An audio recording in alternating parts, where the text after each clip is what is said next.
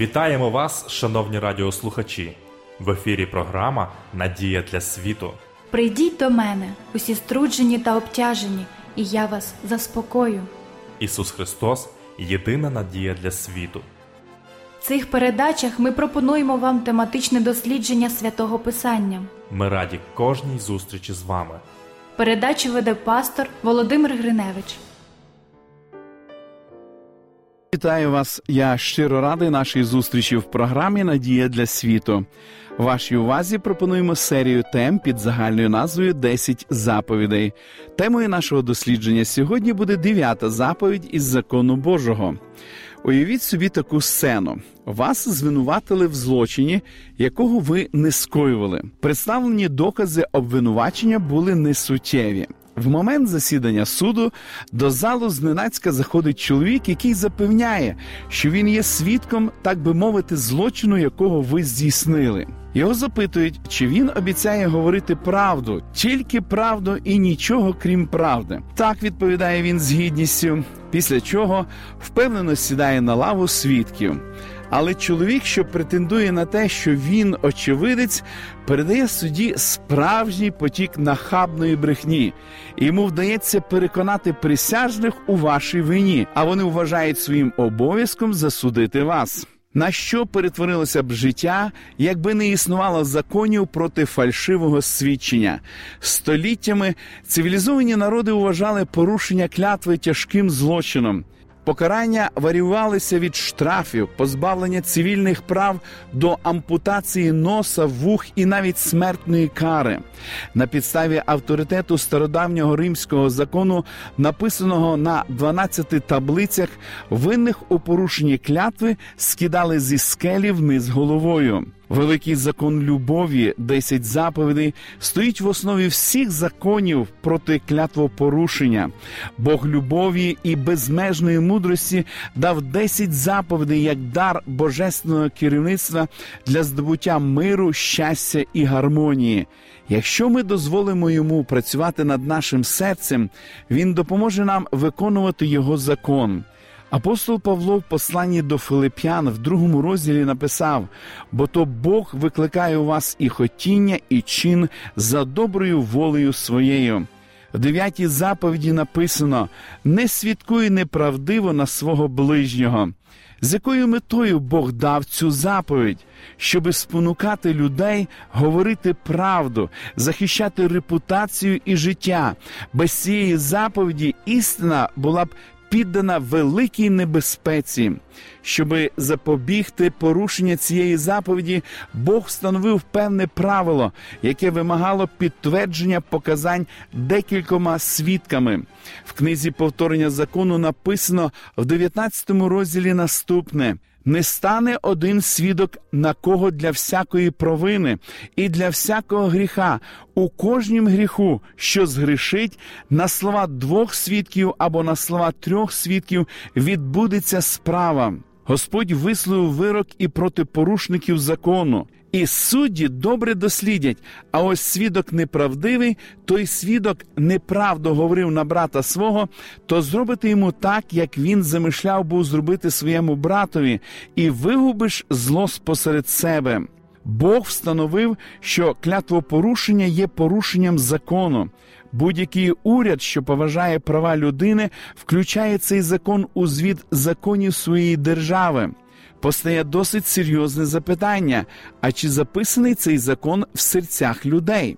Закон не свідкуй неправдиво на свого ближнього, включений у законодавство і нашої країни. А що ж насправді відбувається?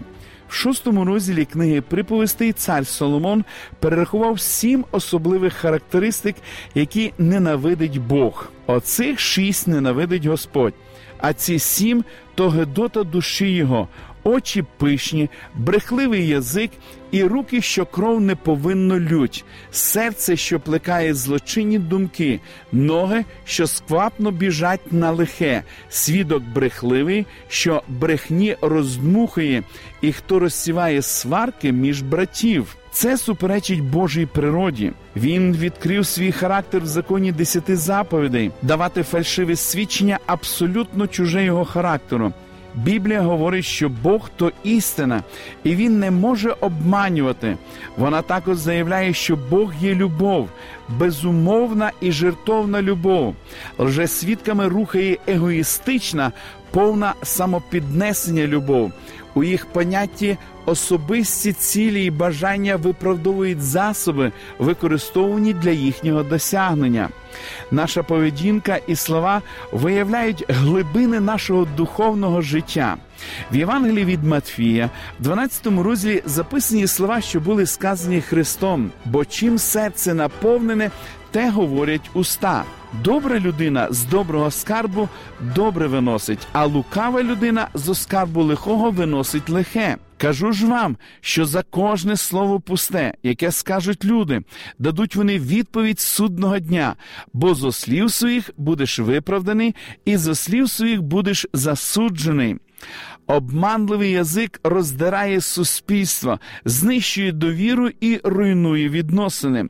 Уста, що говорять неправду, виявляють егоїстичну природу диявола і обманюють самих себе.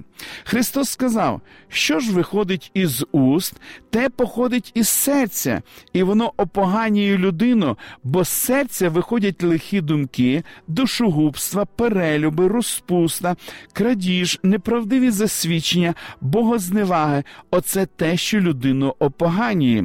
Ці слова записані в Євангелії від Матфія в 15 розділі. У біблійні часи неправдиве свідчення суворо каралося, порушника бичували і вкидали в темницю. Іноді звинуваченого засуджували до смертної кари. І все ж лжесвідчення не було проблемою тільки минулого.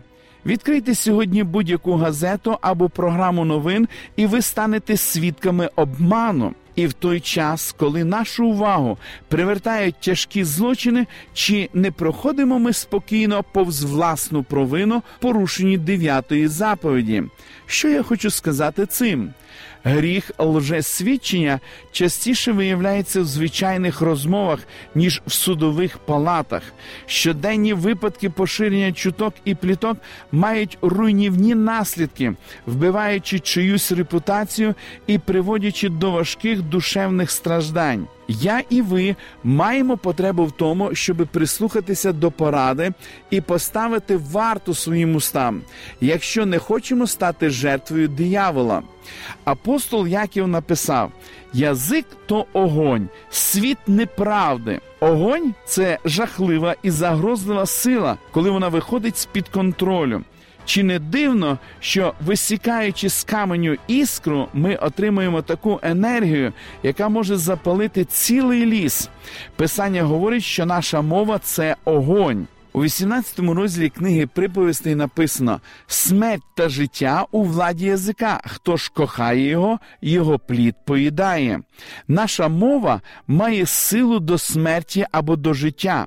Наша мова може стати засобом зцілення або знаряддям тортури.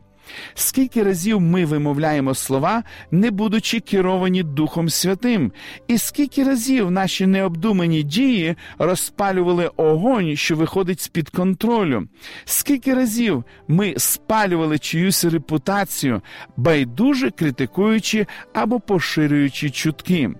Зверніть увагу на деякі настанови святого письма: не будеш розносити неправдивих поголосок, не покладеш руки свої з несправедливим, щоби бути свідком неправди, не будеш ходити пліткарем серед народу свого, не будеш наставати на життя свого ближнього, я Господь.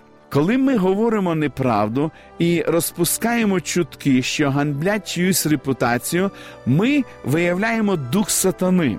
Біблія стверджує, що погано роблять і ті, хто схиляє вухо, щоби слухати плітки і чутки. В книзі приповістей в 17 розділі написано: лиходій слухається уст безбожних, слухає неправдомов язика лиходійного. Необхідно знову і знову досліджувати своє життя у світлі Слова Божого.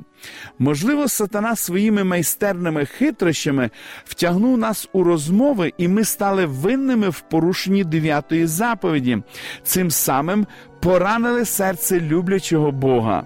Не дозволяйте дияволу осаджувати вас спокусами, бути в курсі того, що роблять ваші співробітники або знайомі.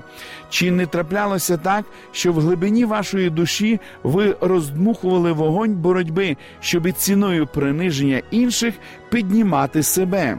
Проаналізуємо іншу форму помилкового свідчення, яка може нас вловити, коли ми залишаємося без охорони. Прихована в якомусь куточку гордість постійно підштовхує нас судити інших. Дух критики це дух самопіднесення, дух гордості.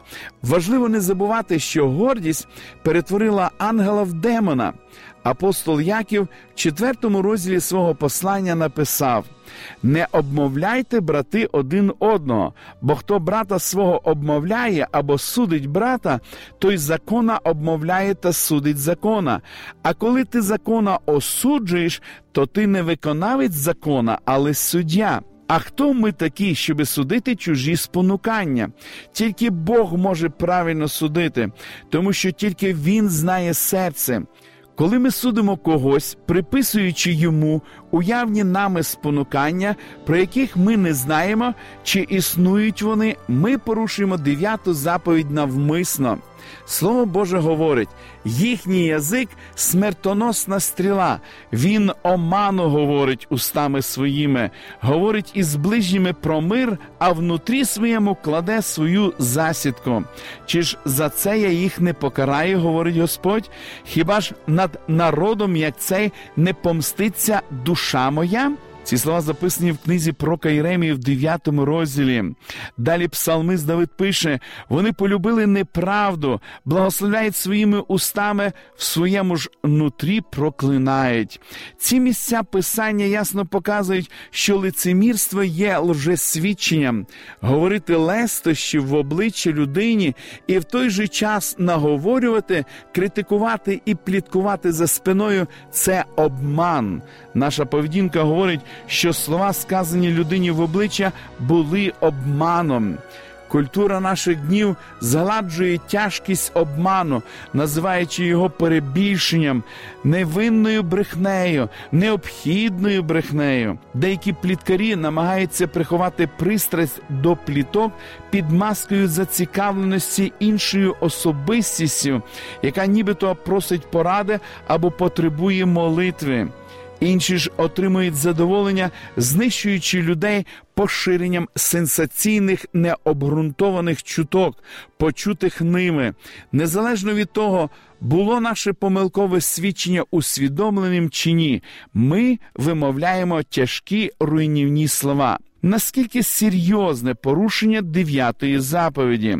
Настільки, що може зруйнувати життя інших і перешкодити нам потрапити на небо. Зверніть увагу на слова, що записані в 21 розділі книги об'явлення, і не увійде до нього ніщо нечисте, ані той, хто чинить гедоту і неправду, але тільки ті, хто записаний у книзі життя агенця.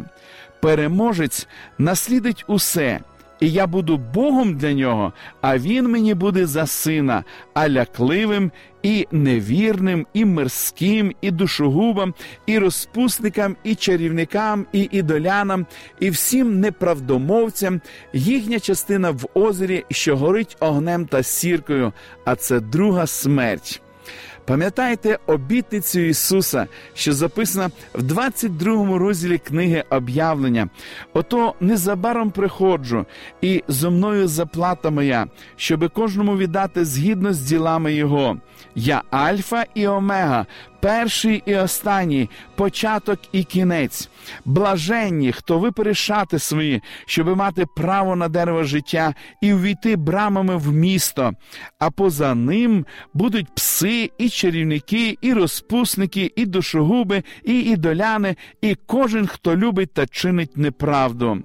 Можливо, ви здивовані тим, що виявили себе винними в лжесвідченні. Чи не траплялося з вами такого, як це бувало зі мною, що, озираючись назад, ви червоніли, згадуючи сказані вами нестримні слова? Якщо ми будемо чесні самі з собою, тоді не будемо червоніти від сорому при спогаді наших минулих розмов, але ми не повинні впадати у відчай від почуття гріха. Покаяння і молитва допоможуть нам прийняти благодать.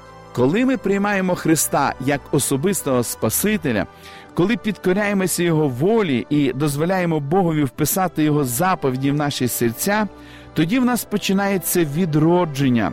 Наша перемога починається з того, що ми усвідомлюємо своє безсилля врятуватися самим і розуміємо, що спасаємося благодаттю через віру. Нам потрібно навчитися повністю покладатися на Ісуса, усвідомлюючи, що без Христа ми не можемо робити нічого, а з Його допомогою ми можемо все, тому що Він зміцнює нас у немощах наших, благодаті Його досить для нас. Закон Божих заповідей є відображенням його люблячого характеру. Ісус прийшов виконати закон і виконав його досконало. Він сьогодні говорить нам: любов не чинить зла ближньому, тож любов виконання закону. Приходьте щодня перед Бога і просіть, щоб Він вилив духом свою любов у ваші серця. Він зробить вас здібними виконувати Його волю і вшановувати Його закон. Завдяки Його силі ви не будете більше свідчити неправдиво на свого ближнього. Ми продовжимо дослідження святого Писання в наших подальших передачах.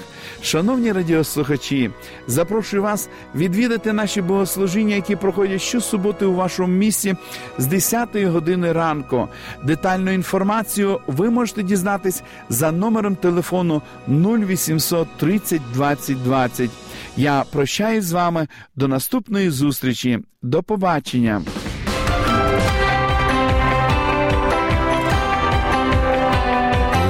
Світло, лише добро, лише надія.